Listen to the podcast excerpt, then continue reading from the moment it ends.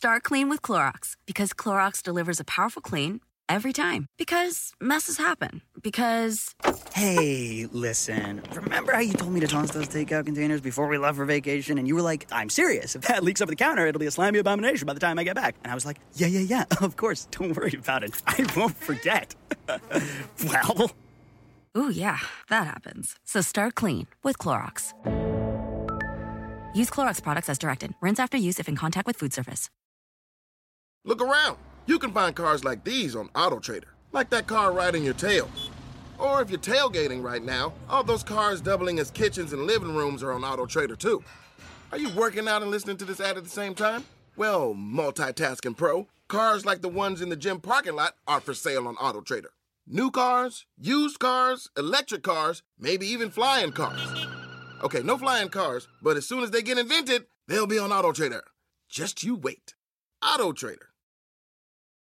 Hey, podcast nerds. I'm Jesse Comweiler, and you're about to hear an episode from my brand new show, Schmucks. It's all about the people we love to hate. I tracked down a few of these assholes and had some really personal conversations with them. Sometimes a little more personal than I planned. Like in this episode you're about to hear, I stalk and then interview pharma bro Martin Shkreli. I don't want to ruin it, but trust me, this episode was awkward for both of us. If you like what you hear, you can listen to the rest of the show at Stitcher Premium slash schmucks. You can use the code word schmucks to get a whole month of Stitcher Premium for free. All right, here we go. Hello, friends, fellows, and future ex husbands. I'm Jesse Comweiler, and this is Schmucks, the podcast where I track down the most hated people on the internet and force them to have heart to hearts with me, IRL. So, with just one episode left, is it possible to find the most hated person on the internet? Turns out, he isn't that hard to find. In fact, he's everywhere. The former CEO of Turing Pharmaceuticals, best known for increasing the price of a drug that treats HIV related infection by 5,000%. Martin Shkreli. Martin Shkreli. Goes by the name of Martin Shkreli. Did I say that right? Yes, Martin Shkreli. I mean, Shkreli. I mean, Shkreli. Wait, no, Shrekley. Okay, disclaimer here. I can't pronounce this guy's last name, and I don't do it right the entire episode. Anyways, in case you missed it, this is the 30 something millionaire who bought a little known drug called Daraprim, which can be life saving for pregnant women, people with AIDS, and cancer patients. And then he immediately jacked up the price from 1350 to 750 bucks per pill. The media ran with this story, clickbaity places, and big newspapers too. And soon, everyone hated this guy. The poster child for capitalistic greed. Who's been blasted by everyone from the BBC, which dubbed him the most hated man in America, to Donald Trump, who called him a spoiled brat. Wu Tang member Ghostface Killah called Shkreli a head for raising the price of the drug. But Martin's reaction? I probably would have raised the price higher, is, is probably what I would have done. Um, he doubles down, and he actually seems to get a kick out of all the hate. He gives a ton of interviews with this smug smirk on and shows no remorse. Five months later, there's a congressional hearing focused on drug pricing, and Martin is front and center. With that same smug ass smirk on, the whole country watches, eagerly awaiting for justice to take its course. There's nowhere to hide, Martin. Time to bend over and take it. This is audio from Martin's testimony. I know you're smiling, but I'm very serious, sir. Are you listening? He pleads the fifth the whole time, refusing to answer a single question. on the advice of counsel, I invoke my Fifth Amendment. My Fifth Amendment, Fifth Amendment, Fifth Amendment, Fifth Amendment, Fifth Amendment privilege against self incrimination, respectfully decline to answer your question. What a fuckboy. Congress was toads pissed, but there was nothing they could do. Turns out being a disrespectful douchebag isn't against the law. Oh, and also, Martin got fired in the middle of all this and is being sued for some shady financial dealings, something called securities fraud. Doesn't sound too kosher, huh? And this whole time, Martin is becoming a notorious Twitter troll. On TV or in court, he's smug and remorseless, but a little awkward. But online, he's obnoxious and so over the top. He brags about his money and his followers and threatens to smack people's teeth out of their heads. And he's gotten into absurd Twitter beefs with everyone from Bernie Sanders to Captain America. But here's the thing Martin fucking loves the attention. As soon as people start losing interest in the Daraprim scandal, he stirs more shit up. He buys a one of a kind Wu Tang album for $2 million, refuses to let anyone hear it, and then gets in an internet battle with Ghostface Killah. Once those headlines die down, he starts aggressively heckling Hillary Clinton about her health in the thick of her campaign. Like a baby whose appetite for attention increases by the day, Martin clings hard to the tit of the zeitgeist and keeps sucking harder. When we first started the show, Martin was our dream guest, someone everyone hates.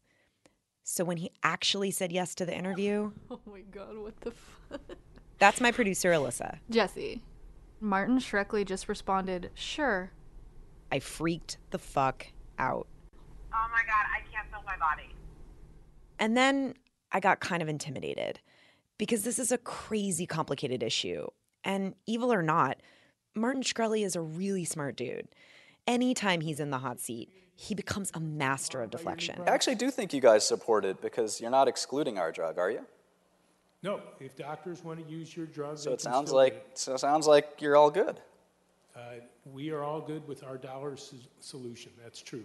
Have you You're talked you're all good. So so if I write it, if someone writes a prescription right now for Daraprim, you're still accepting it. That's correct. Awesome, man.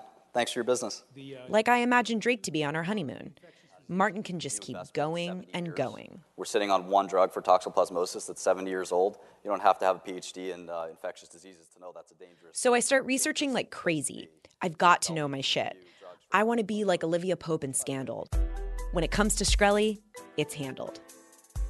So I talk with a pharmaceutical consultant, people that work in healthcare, read tons, and I start following Martin's social media obsessively. I end up staying home on a Friday night to watch hours and hours of Martin live streaming himself, which is a thing he does constantly. How many treats? You want some? You want some treats? I don't think you deserve these treats. And I feel like I'm actually getting to know him, learning intimate things about him how he drinks his vodka, pops his collar, fixes his hair in the morning.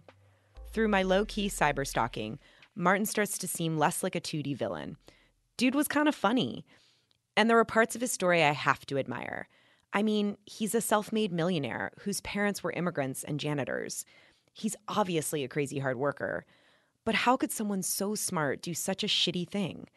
Is he really just another greedy white dude? Can that be the whole story? The more research I do, the more confusing it gets. I feel torn.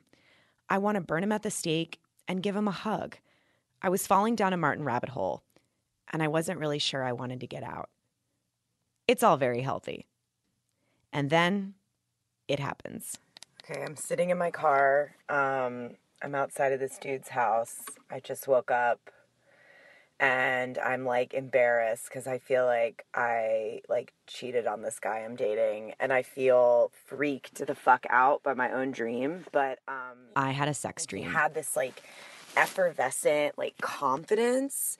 And so I was like, "Hey Martin, what's up?" And I was like kind of like this Russian spy. Like I I know, I know. I'm disgusted with myself too. No one could be more weirded out by this than me. Trust me. And then we just started like making love, like sweet, passionate love. And I was like so turned on. I was like so feeling totally grossed out. I met up with my best friend Lily. The dream, it was like Did it look like him? It was like fully him. That is fascinating. Sometimes when I feel disgust, like the place where I feel it is my vagina. And like it's not the same thing as being turned on, but it's the same location. So I just, it makes sense to me that I'm wires gonna- can get crossed. So maybe I'm not a horrible person and my vagina is just confused? But this he's so obviously a sociopath. Like, s- Martin. yes. And You don't know him though. not like you do. Jesse Skrilleck. A week later, I'm in New York City, moments away from the biggest interview of my life. And I had some crazy nerves. Not even my morning meditation masturbation routine could calm. No, I just feel this in my whole body. I want to go home. I'm not excited and I don't want to do this. And I'm mad at you. I don't know why, but I fucking am so mad at you right now. I can feel it. You can suck a dick. Can you tell I'm being kind of bitchy? I'm like, where are the directions? Like, I don't even, I can't even look at you right now. Why was I getting so worked up? Martin is a famous millionaire. He's probably going to be an hour late to this interview, if he shows up at all. But this motherfucker was five minutes early. Something so fascinating to me about you that like in my research don't get creeped out like i've gone down the Skrelly like rabbit hole Yeah, sure. like i went to the mercury lounge with you last oh, week on periscope No way. Okay, yeah, yeah. and i was like your online presence like the way that you view social media is it feels like you love interacting with it even like with your haters like you will have full on conversations and like first of all i feel like i'm like addicted to social media and i al- Same. Yeah. yeah and it's like i'm like is this a problem or awesome but i'm also wondering like what you get out of it specifically in like engaging with your haters because every time i get like i want to rape you to death bitch like i cry Oh yeah, that's horrible. I mean, um, I uh, just left my old company. It was, it was dumped um, in a way, and I started the business. It was really kind of um, tragic. And I, I read a, a newspaper report that says I'm being investigated by the FBI. And uh, so I call the FBI. I literally call call the FBI and I say, "Hey, you know what? What do you want to talk about? Because you know, well, the sooner we get this over with, the better." You know, I've been. were you like free i would have like been so scared you know, it wasn't fun, but it wasn't like, like you know, I believe then and believe now. It's like, what do you want to talk about? I'll talk about anything. Like it doesn't, you know, I'm not worried. You know, um, so I get a call back um, from Special Agent so and so, and they say, why don't you come down next week? And I go down there, you know, in jeans or whatever, and there's five of them like sitting there. And halfway through the conversation, they say, "What do you get out of social media?" I'm just sitting there like, uh, the FBI. yeah, like the FBI is like, how do we um increase our online presence? Yeah, it was it was a strange question, and I think they were like genuinely perplexed that hey, you're like the smart guy that does all this stuff. They're worried, you know, maybe you broke a law. But in the midst of all this, we see that a lot of the just drama is about Twitter. My board fired me over Twitter. I use Twitter too much. Right. As a 29 year old CEO, a 60 year old board says that I, I use Twitter too much, and I probably did. Um, you know, it, there's things that as a CEO you probably shouldn't do on Twitter, and that's fine. But my addiction to social media was so strong. Like like people know they shouldn't do heroin, right? But Yeah, it's like I was they do it anyway. like puking. Like when I would puke, I would be like, I would do anything. Like I just need to puke, Mm. and then I can like be the person I'm supposed to be. Mm. But to me, it was like, like, do you see it as a problem? Um, you know, like as I look back and reflect, um, I just got sued. Um, I get sued like every week, but I I just got sued for being um not sexual harassing exactly. She's accusing another coworker of sexual harassment and even assault. And Oh, now shit. Yeah, yeah. And I don't I don't think it's true by the way. But I um Well, I've read those headlines, and it's very much like sexual harassment. I mean, people write you in as the villain. But like, I want to believe women. That's a thing. That's- as a too, woman, yeah, it's like I've yeah. been raped. Why would you like for me? Like ninety nine point nine percent of the time, you're not getting anything out of it. So Yeah. when when someone says that, like we all do want to take it seriously. Yes, absolutely. What what gives you pause in that situation? Well, so I guess you know, to, quote unquote, the good thing. Um, and it's not that good because it's a bad situation for everybody. But the good thing is that it it doesn't sound like it was a rape. Um, she's accusing him of kind of kind of being too handsy is kind of my interpretation of the lawsuit. But the funniest part about it, um, none of this is funny other than this lawsuit, which I posted a small snippet on Twitter, but it's it gets better because it said Mr. Shkreli um, affirmed his um, preference for big booty bitches on Twitter, and it this isn't a lawsuit by a law firm. Like, and then um, it said then then it said. Uh, uh, it's it said something about Harambe in the lawsuit. Oh god! Which is like this is the this must be the first lawsuit in the history of America that, that and it said you know lawsuits you have to explain things. Is Harambe was a gorilla who in the Cincinnati Zoo, and um, you know there was I, I like to tease people on Twitter because I think that um, at least where I grew up and kind of my personal philosophy, your family always ingrains things in you and they kind of stick. And mine is sort of treat people how you want to be treated. So if someone comes after me and is like pretty nasty, I just sort I, I sort of see it as full license to to lose all decorum and just roll in the mud with you. Right. And I think that in today's society, that type of behavior is not seen as a positive thing. Like people want, you know, you to act with a certain amount of dignity permanently. And if there's someone who really wants to roll in the mud with you, you're supposed to just take the high road and walk on. Right. You know, if you've been around the internet since its inception, you sort of know that the internet's a separate place. And Yeah. it's, you know, I think older people feel like, oh, this is another form of communication, like like a phone.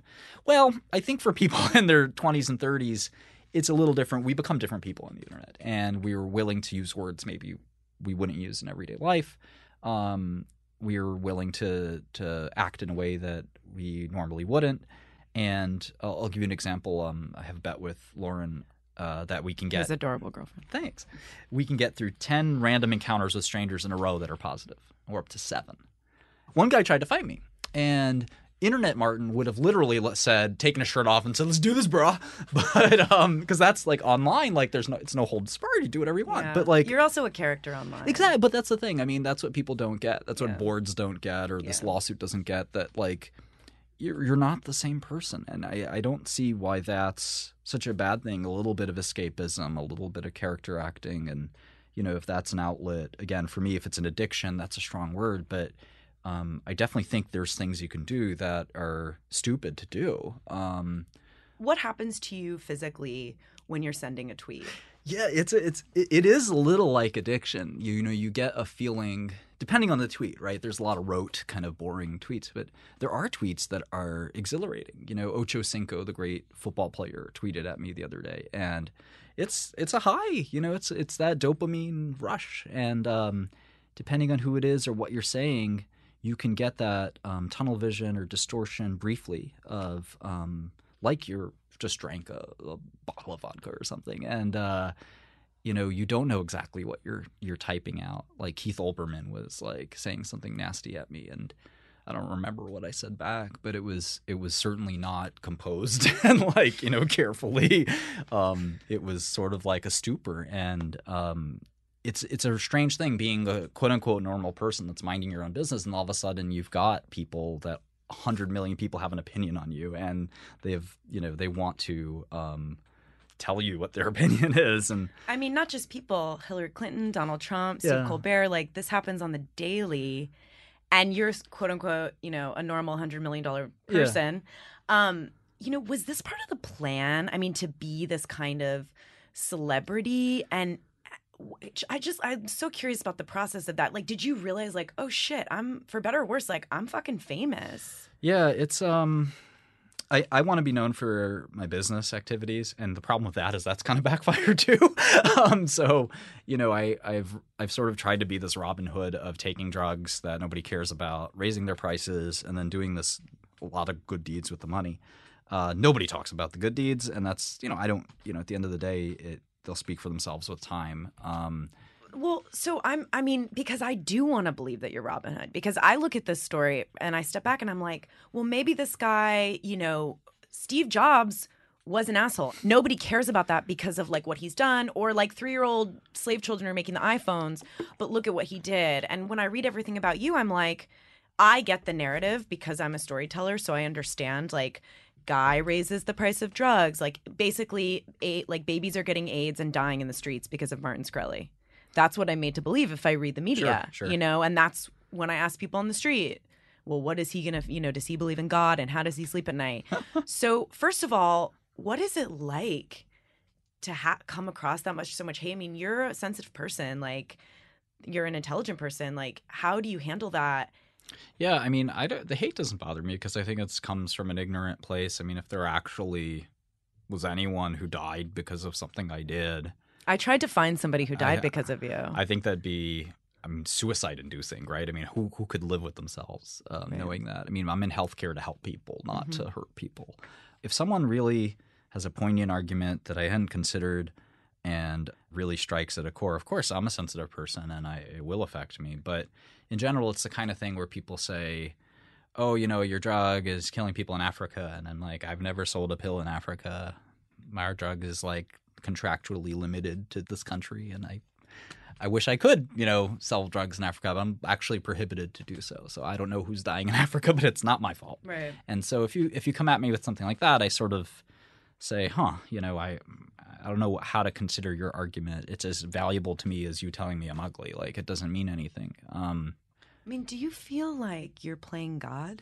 um, no, because um, I think that like I think I have a knack for solving problems, medical or otherwise, scientific problems, and you know nobody nobody sees that yet, and that's what it's a little annoying is bubbling under the surface. Is I really want to show people that you know if if I were to shed all kind of modesty, you know, I think I'm going to be this medical genius, but you know, none of that's come across, and that's fine. I think well, it's come across for Wall Street, and like there's people that know that. Um, and New York Times wrote a very flattering thing that that had some lines of that, but you know that's sort of what I want to deliver. And the first drug I I sort You're of a very polarizing person. There is like you are the smartest guy in the room. There is no one like you. I mean, there's people are like there's there's a lot of like you have a lot of fans.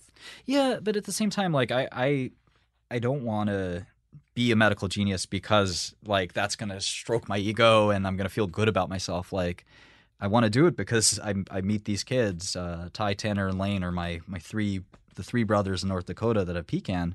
They're gonna die without me. I mean, it's it's a responsibility in many ways, Mhm. but it's also like it's not a joke, you know. It's not an ego thing. Like there are three kids that are are dying right now, and I know their mom, I know their their friends, and uh, you know, I something's got to happen. Um, the problem is there's seven thousand of these diseases. You can't expect yourself to one person to to go fix them all. But this is an industry, and and we're working together to get there. Um, investors don't love this industry. Um, pharmaceutical companies definitely don't love this industry, but they're still people, and they, they these some of these problems are actually pretty simple. Um, and that's what's unfortunate is the wrong message is getting across. Here's this drug that Daraprim that nobody takes and nobody cares about. Like it's so fucking stupid. Like it's meaningless drug. A few thousand people take it. Most of them get it for free.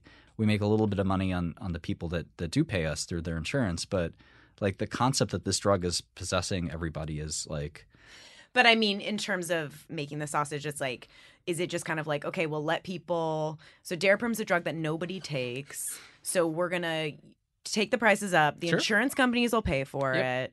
The people won't pay for it. Those who need it will still get it, and we'll take all that money and we'll do all this research and development on new that's, drugs. That's the dream. Yeah. I mean, my salary at so how did that get so fucked up?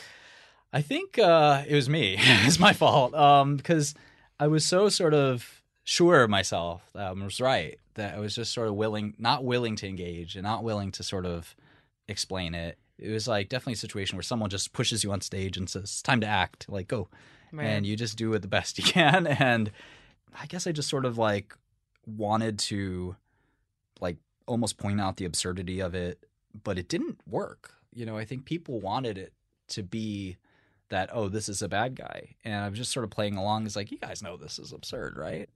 But people took it really seriously and, and i'm i'm not surprised because the way i acted wasn't really conducive to you know explaining it and unfortunately i think the way the media works is once a story starts it's like it's hard to sort of pull it back and stop and say wait hold on maybe he's not so bad that's Right. not a story that works you know it has to No, to you're the devil. yeah, it has to perpetuate, and that's fine. You know, I think um, as long as I can sleep at night, as long as I feel like I'm doing the right thing, and if you're told half a story, like um, you know, we all hate this kid, uh, the swimmer rapist guy who Yeah. just got released today. Like we all hate him to death, right? But like, has anyone read the documents of the lawsuit and stuff? Like, I haven't. I'm sure he's a terrible, horrible person, but at the same time, like, have I given him even an ounce of credit about his about anything? No, I haven't. Why should I? I mean, I don't care. Like, I, I think for me, like when I first read your articles, I was like, oh, what a dick. But it, looking back on it now, I'm like, it's so much easier to be like, what a dick. Then I feel better about myself for that. You know what I Yeah. mean? It just happens all subconsciously where you're like, I'll otherize this person. He's a monster. I can say this at the bar. Fuck that guy. Yeah, yeah, yeah. You know, and then I can feel so great. like, yeah, I mean, we feel great about the swimmer rapist, or we don't, maybe, but like, I'm sure he has no redeemable qualities, and it is what it is. Yeah. He But- does have nice eyes. right if you say so no but like ryan lochte might be a more neutral Yeah, like uh, guy but like um the thing that i kind of probably what results in all of this is i view it as so detachable and externalizable that people are upset that I view it that way. To me, it's just another like the next day after this all hit, it was just another day. Like I got my breakfast the same way, and some people are like, "Oh, you're autistic." I know what's wrong with They're like, you. why haven't you killed yourself yet? yeah, you have Asperger's. so that I, I I'm I'd, let, I'd love to talk about your childhood a lot because that seems to be like a core value thing. So can you tell me a little bit about because you're from Brooklyn, I you know, am, am. is it true both your parents are janitors? They uh, were, yeah. So um, childhood, I have, I've never actually told anyone a lot about this, but my childhood was pretty painful. Um, uh, we never actually were wanted for money, which is kind of nice. Um, so we were never like poor and weren't able to make the rent or put food on the table. It's actually like very normal family in that regard. Um, but my parents are from Eastern Europe, so they kind of weren't great at English or any other sophisticated subject uh, like math or whatever. They didn't know anything of that. Uh, never really were educated. And my parents are from Eastern Europe, so they're from Albania and, and the former Yugoslavia. The problem is that they brought their um, uh, they kind of brought their customs with them. So I was abused as a kid um, in you know in sort of the classic kind of Eastern European beatings type of way, and you know I, I sort of look back. It was very painful at the time, um, emo- emotionally painful. But at the same time, um, I sort of look back at it and I sort of forgive uh, my parents, and we have a good relationship now. We didn't for a while. You're not going to see us hugging on Christmas, but like we're there for each other if if if we need to be. And it really is this bizarre kind of relationship that we all, all our entire family have. This is like loose association of love, and um, it's uh, it works really well. Uh, you know, I so you know there's that. Like, and- did your mom hug you growing up? You know, probably an equal amount of uh, whippings as as hugs. Uh, and um, it, it's not that I don't feel like I'm a very compassionate and em- empathetic person. And I have a great feeling of love for so many people, especially my brother, who I'm, I'm the closest in the world to. But um, you know, there's no diagnosis of like I wasn't loved enough as a kid. I don't think that that um, has ever played a part in my my life. Um, but at the same time, uh, you know, you, you're a product of your environment, and I, I wasn't. I was in a sort of a tough love, sort of tough love household. Put it that way. Like, get your shit. Yeah, don't yeah. complain. Yeah. I mean, because like a driving force in my life, at least, is like I, I want to do all these projects, and sometimes I'm like, why do I do this? It's like, oh, because Mhm. I want love, and like I'm like I'm not that basic, right? But you know, that seems to be like if I can do these projects and dazzle people and make people laugh, you know, I'll be enough. I have uh, so my complex is um, I, I uh, I've thought about it a little bit. I've never I've actually never in my life seen a psychotherapist, uh, psychologist, not once. I highly recommend it. I- I, I have tw- I have two. I should I should get to it, uh, but the um, You should do it, Martin, because it is like a it's like this, but it's like an actual professional, and you it, it's very insightful. At least for me, it's like I'm like, oh, now I'm gonna be able to like have children.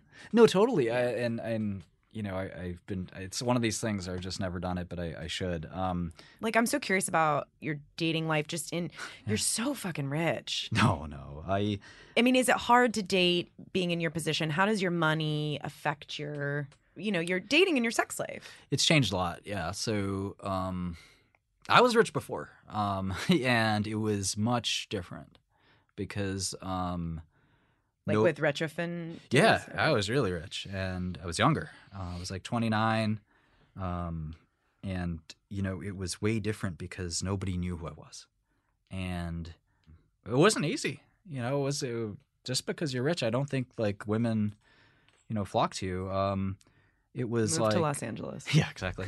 uh, once once they get to know that you're rich, I think things change. But like, if you're just a, a dweeb at the bar who happens to be really rich, you're not going to get like a hundred girls coming to to to flock to you.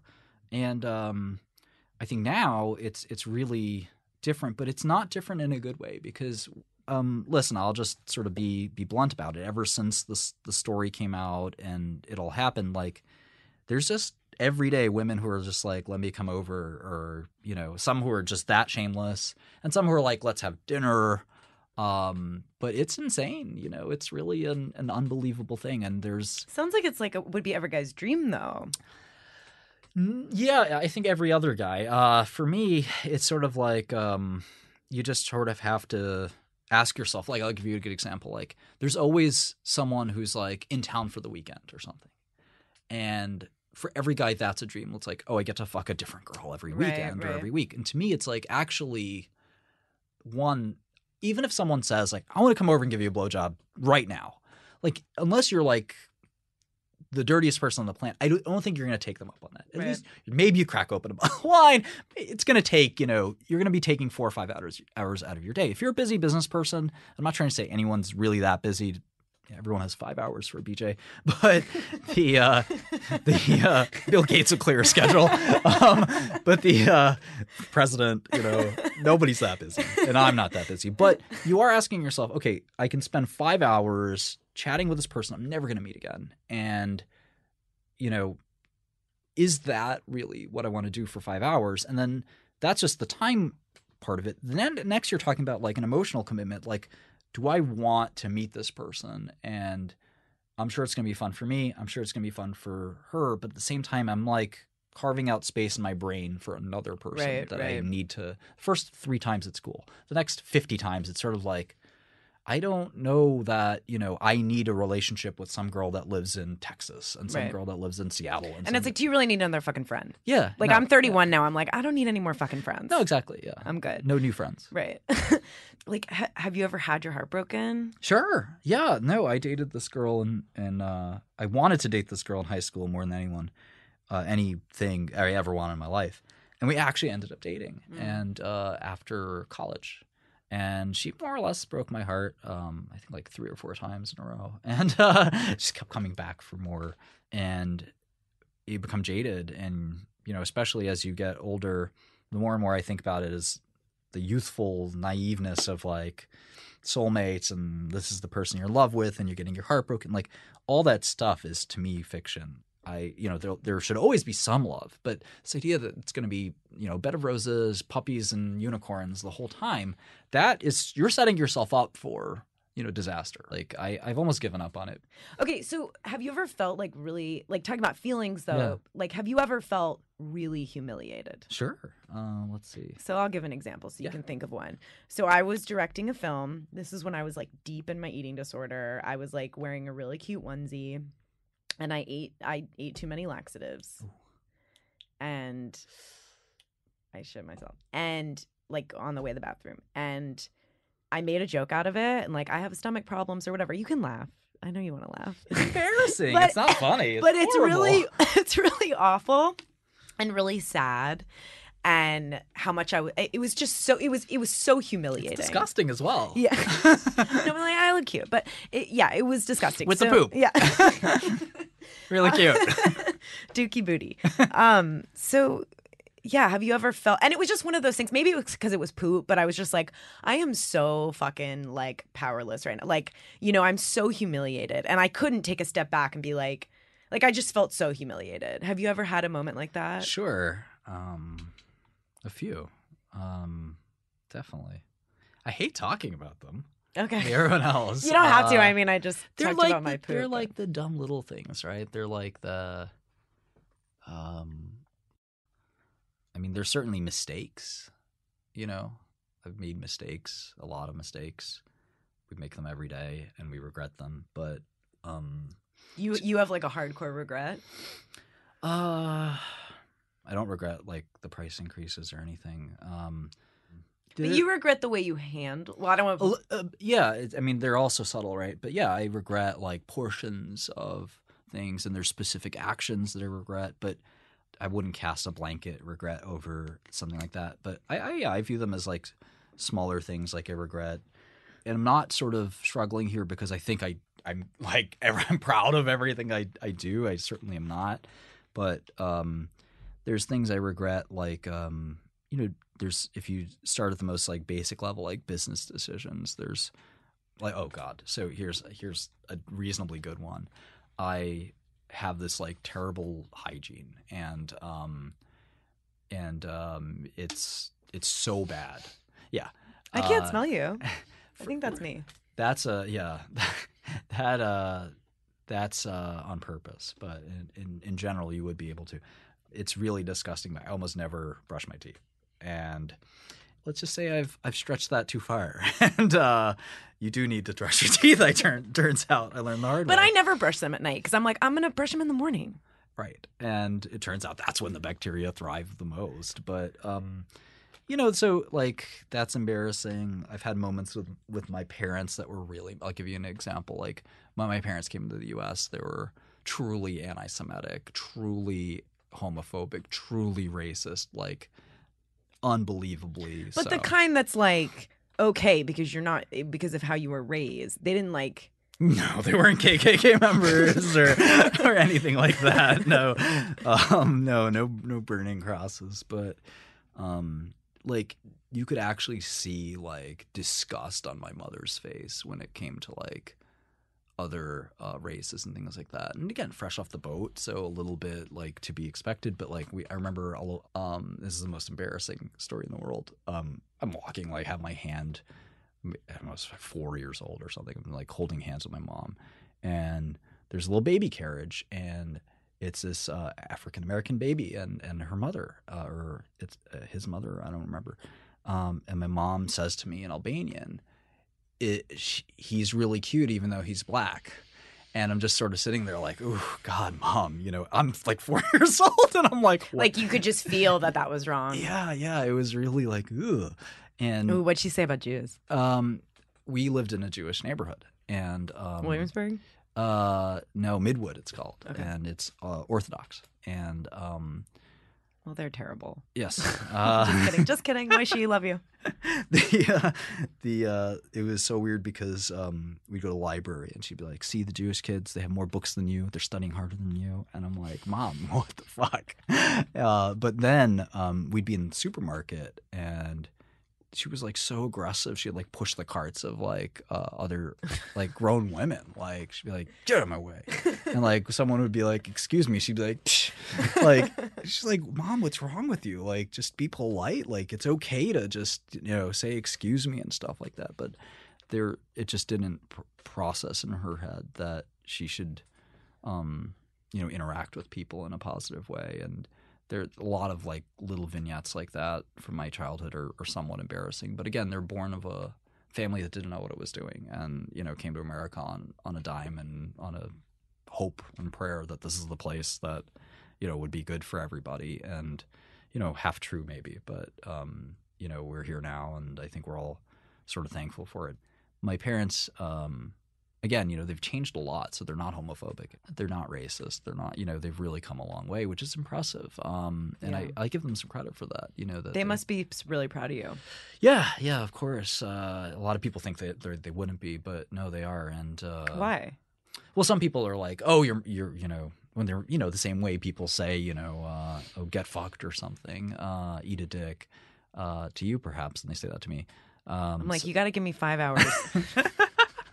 some people will say uh, some people will say like oh yeah your parents must be embarrassed or ashamed or something of course they're they're extremely proud but um Does it make you sad that your mother could see that you get hate, like wanting to protect your mom? no um they're you know i mean they're they're all grown up and they should understand the way the world works and i think that what really freaks them out and maybe some other people is the arrest um that's definitely kind of one of these things where it's like you know that's that's frightening you know and it should be What the fuck was it like at Congress?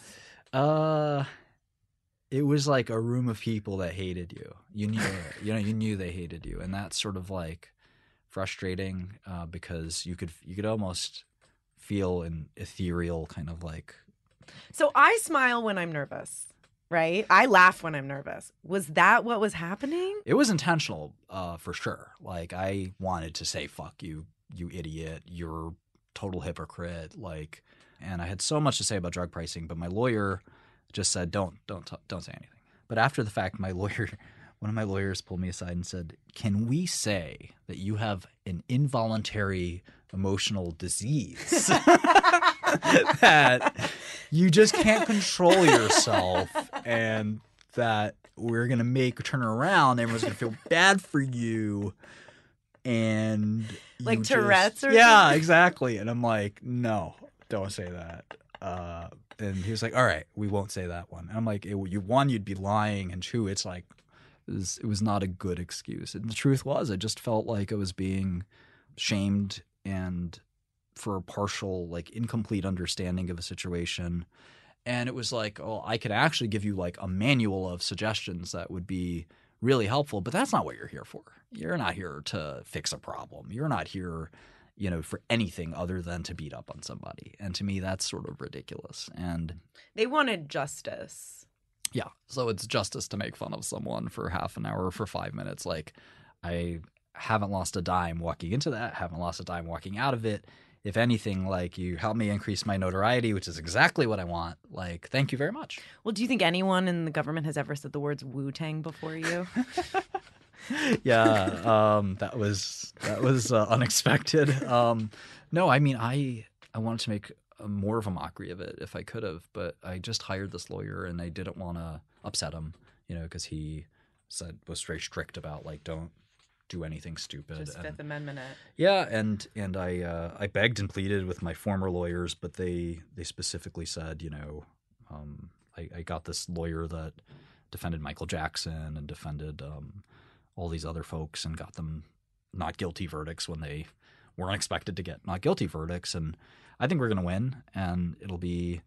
I kind of want to make it a Super Bowl type thing because, in my naive perspective, when you look at Casey Anthony, when you look at um, the guy who shot Trayvon Martin, George Zimmerman, uh, when you look at OJ, like these really big cases, typically they get not guilty, um, even though you might think that they would. Like, Right, you think like there's no way Yeah, that like, OJ didn't Casey do it. Yeah, Anthony, the fucking, yeah, that's just crazy. You know, George Zimmerman, like, well, are you nervous, Martin? Yeah, of course. I mean, I have to be. Uh, what's weird though is they inflict so much emotional pain on you along the way. Not and when I say they, I don't mean anyone particularly, but the the the world and maybe yourself and all this stuff. And one guy was charged with a similar crime about a month or two ago. He killed himself the next day. Killed himself. Um, Similar crime to you? yeah, the Tuesday after he was arrested. Did that Monday. shake you? Yeah, yeah, I knew him actually. Um, so it was it was pretty fucked up. Um, he You obviously have had a family? yeah. Oh yeah. And he was like you like most people, ninety percent of people who get charged with a crime are guilty and they're found guilty in the court of law. Um, if if this whole thing went to shit and like the greatest lawyer on the face of the earth somehow messes this case up, which he's never done, and um, the facts are you know totally not what we think they are, which are exonerating, then like okay, it's a year. Like, all all right, there's worse things on this planet than club fed as they call it. Um i prison's not fun and but the people that i know that have come out of prison i'm like so what's it like? Did you get shanked? Did you get raped? And they're like martin we read the wall street journal all day. Like you- You'll like start start a new company in prison. yeah no well actually yeah. Um the What if the judge was like, "I will let you off, but you can never watch porn again"? uh i'd take it yeah i'd take it life is celibacy or whatever they could have sex and not watch porn I Would you rather like close enough never have sex or never eat? Like you wouldn't die though. You know, it would just be oh the so, act of so eating. i hate eating and in fact all right so here's my two big You're very thin. yes but Do we need to have a conversation? No, no. Uh, some people thought I, I was, I was worse. I was like 120. Maybe that was stress though. I was like a teenager. I was like 120. It was crazy. Okay, so tell me about your non-eating disorder. I don't have an eating disorder, but um, my two inventions are reducing the need to eat and reducing the need to sleep. I think that if you could kill those two things, humans would have like the greatest existence ever. But I love sleeping. Like, do you ever dream? Of course, yeah. Don't you think that's like a fundamental like that's a fundamental part of my writing is like from my dreams. Yeah, I mean, I think dreams. I had are... a very awkward dream about this interview last week. Really? Yes, I, it made me, and it was so real. That's why all these sex questions are. No, I didn't want to say anything, but it was kind of like that. And it was really awkward. And I was like, wanted to cancel the interview because uh, you did something in the dream that was so real. And I was really like mad about it. Wow. Um, moving on. The uh, no, the uh, I think dreams are. I think what most people think they're like this. Like they're all the weird things that happen in parallel that are we suppress. And I I was trying to bring a drug called ketamine um, to the uh, market for depression. And uh, I've actually suffered from depression, um, more anxiety than depression. But there are people. Me too. Do you get panic attacks? I used to. Yeah. Um, I used to, uh, but I started taking a drug and I never get panic attacks again. Um, What do you take if you don't mind me Asking? I take a drug called Effexor. Okay. I've never told anybody. Uh, I've taken it since I was 15 or 17. I, I used to have a panic attack every day. Oh, every- wow. twice, three times a day. And I never have them. Literally not. I mean, typically with the medicine, you would think, okay, they'll drop your panic attacks by 50% or by 80%. 100% total cure. I gotta me. get that name from you. Yeah, it just for me was like this perfect fit, and that's maybe why I love the pharmaceutical industry. I was this like constant spaz having these panic attacks, and now I'm like, oh, you know, I'm fine. Totally And people cool. that don't have anxiety and panic attacks don't really understand. Like when I try to explain it to them, I'm like, no, you're witnessing your own death. It's a heart attack. Yeah, it's like Like you're literally dying. yeah, Like- it's, it's it's the most strange and horrific thing, but it's total. Nobody thinks it's that bad, and Yeah. it's it's your life is flashing before your eyes. I mean, I would just take the subway and have to sit down on a crowded subway and just be like, "I'll be okay. just need to just need to sit down. Where am I?" Like you know, and it's like I got my first panic attack on the subway, and I when I was living here when I was 20, and I went to the psych ward in at Columbia. Yeah. And the doctor was like, I didn't, t- I didn't. Well, I didn't tell him I've been like living on diet pills and beer, but I he was like, "Do you see that chair? Is that chair talking to you?" And you know, as somebody with anxiety, you're like, "Wait a minute, is it? I don't know. Like, what's the reality? You know what I mean?" So it just is. It can totally feed on itself. Yeah, and imagine trying to have a high performance job or something. You can't. Yeah. And you know, so I'm lucky. I'm very lucky. And so that was another brush with pharma where, yeah it's fantastic. I don't have any side effects. It's just I take one pill once a day and I'm totally cured. just looking forward. I mean, what the fuck do you I like? Do you do five year plan? Do you do lists? Like what? No. What do you want to do? Do you want to stay in New York? You want to stay in pharma? Um, I don't know. So, like, I don't. You really don't want to know about the dream I had about you. Let me just tell you this one part. So basically, so we were having sex, Mhm. and you were about to come, Yep. and and I was like loving it. Like I was like, oh my god, like I see him for who he really is. Don't leave. And then I, you were about to come, and you go, wait. First, I want you to sign this contract that says, if you have if you have my baby, you have to get an abortion. Wow, that's horrible. So, um, huh? What do you have to say for yourself? I'm sorry. Uh. What do you think that was about?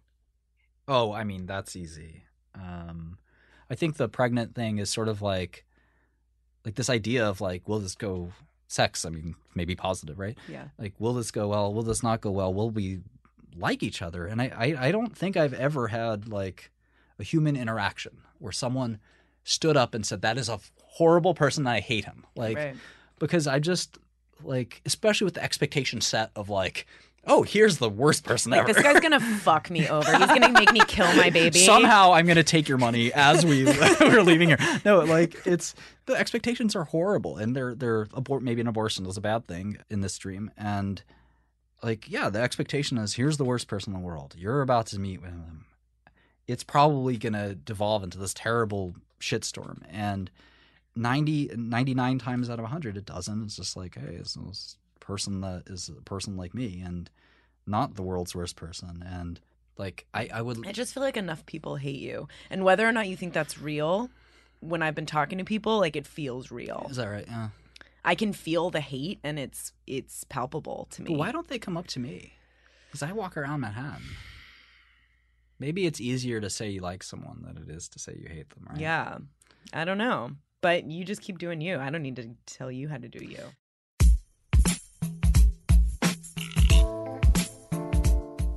Right after the interview ended, I was feeling great. Like I had actually got to know Martin, and I didn't even hate him. Like maybe his version of the story isn't total bullshit. Maybe the truth really is relative. But then I post a picture of Martin and me smiling and laughing together, and the hate starts pouring in. Kick him in the nuts. I can't believe you got that close to that guy and didn't put a fork in his eye. Fuck everything about that guy. Did you ask him about the AIDS drug he made financially unobtainable to thousands of people living with HIV? Desperate for some reassurance, I head to the Upper West Side to consult the wisest person I know. But, Grandma, when he's talking to me about his mother not hugging him, and not that he was playing a victim, but. He was playing the victim, of course he was. I just, I didn't think I was like gullible, but now I just feel a little bit like I got, maybe I got duped or something. Could be. But of course, he justifies his position. The early life, his father and mother were not good to him. You know, that that's very superficial to me. That doesn't justify being a schmuck. Of course not. More than a schmuck. But Grandma, if you would have met him and you would have talked to him, like you did, y- you would have been taken. So, I had a conversation with the most hated man in America, and the most shocking thing I got him to admit was that he doesn't like to brush his teeth. When it came to the hard questions, he deflected, just like he's done in every other interview. Martin was so good at controlling the conversation that he actually made me forget he'd done something terrible. Now everything just seems so unresolved and underwhelming, like our podcast has blue balls. I sent a rough cut of the interview to my producer, Paul, and he called me back right away, which is never a good sign. You were so um, friendly and, and funny and chummy with him that I felt like it was letting him off and not challenging him to take responsibility for what he's done, you know. I wanted you to hold his feet to the fire a little bit more. I don't think I was fully honest about how scared I was. Yeah. How scared I am of him and what he represents. And what I do when I'm scared is I make sex jokes. Yeah. you know, I feel like super unprofessional and like I wasn't a badass. This whole experience triggers the voice in my head that tells me I'm not good enough, that I didn't get an A, that I'm a fraud. I'm filled with so much regret, so much shame, because I didn't crack Shkreli. But our conversation forced me to confront some hard truths about myself. I wanted Martin to feel comfortable and safe, and yeah, like me. So I didn't push it. I let him avoid the truth. I did a lot of fake laughing. I guess my need to be loved sometimes trumps my ability to be real. Three schmucks later, and I can honestly say that confronting these horrible people made me see my own reflection. And sometimes it's dirty. But owning my whole self, nasty bits and all, makes me want to keep looking. And if that means I'm a schmuck too, so be it. So, where in the world do we go from here? We wanted to get maybe a rapist. I don't know a rapist. Come on, Grandma. Uh, uh, You're no help. I'm, I'm the wrong generation. Well, what do you think? What about if I could get a neo Nazi? What if I could get a Nazi? well, to me, that would be something I would listen to. This is Schmucks, and I'm your host, Jesse Conweiler. Schmucks was written and produced by me and Alyssa Dudley. It was edited and mixed by Jonathan Hirsch, with special thanks to Paul Young and Jenny Radelet.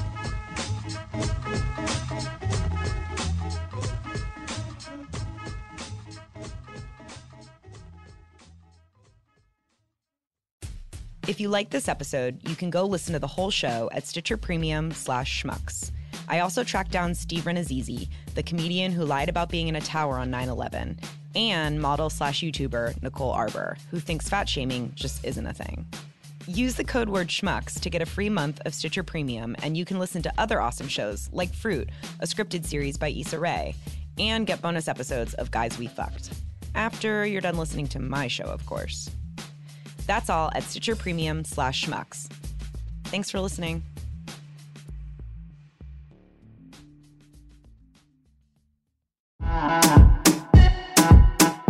Dale, y'all! This is Tony Rodriguez. This is Carlos Santos. This is Riza Licea. And this is Oscar Montoya. When our powers combine, we are Spanish Aquí Presents. We have a brand new podcast here on Earwolf bringing you the best of the best of lo mejor of the Latinx comedy. Join us every Tuesday as we chat about what's going on in our lives, Latinx culture, and ¿qué lo que? Lo que nos está picando. Lo que te pica. Don't worry, we'll tell you what that means if you listen. We'll also be joined by a new guest every single week. We'll get to know a little bit more about their lives. Every single week. Uh-huh. And then we'll make them sit back and watch us improvise their lives right back to them. Improvisation.